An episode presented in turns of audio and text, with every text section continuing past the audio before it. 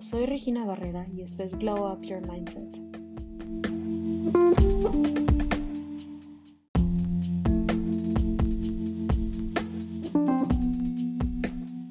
Un podcast donde se habla sobre aquello que verdaderamente importa, la salud mental y el amor propio.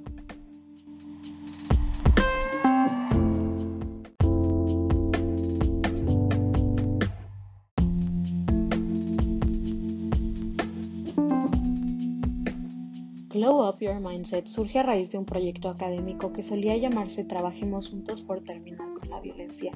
o Let's Work Together to End Violence, el cual tenía como objetivo el informar a la gente sobre las diversas razones por las que se suelen dar trastornos de naturaleza depresiva, para así poder proponer terapias y alternativas complementarias que tuvieran un efecto positivo en la vida de las personas que padecen de desórdenes mentales que las llevan a cometer violencia autoinfligida así como también la identificación de la raíz de este tipo de comportamientos para así poder reducirlos y ayudar a aquellos que se ven afectados por este tipo de circunstancias.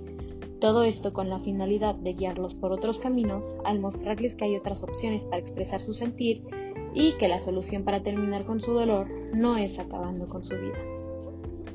Tras haber analizado los motivos de estudio del proyecto detenidamente, llegué a la conclusión de que ampliar la muestra de la población a asesorar sería la mejor manera de hacer que el mensaje llegara a más personas y que por lo tanto se pudiera incluso evitar que éstas sean propensas a padecer de trastornos mentales y que se difundiera la información para un alcance mayor de concientización en torno a la salud mental y su importancia.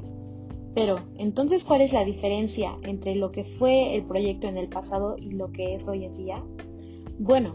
Glow Up Your Mindset abordará una gama más amplia de temas relacionados con el amor propio, la salud mental y por supuesto la autorrealización.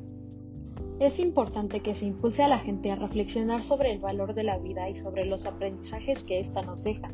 Debemos de encontrar nuestra razón de ser, comenzar a cuestionarnos sobre la esencia de nuestras vidas de manera personal y tratar de descubrir el origen de nuestro sentir y de nuestros pensamientos, todo esto con la finalidad de mejorar la eficacia de la expresión sentimental al identificar la raíz de nuestras emociones y nuestro sentir.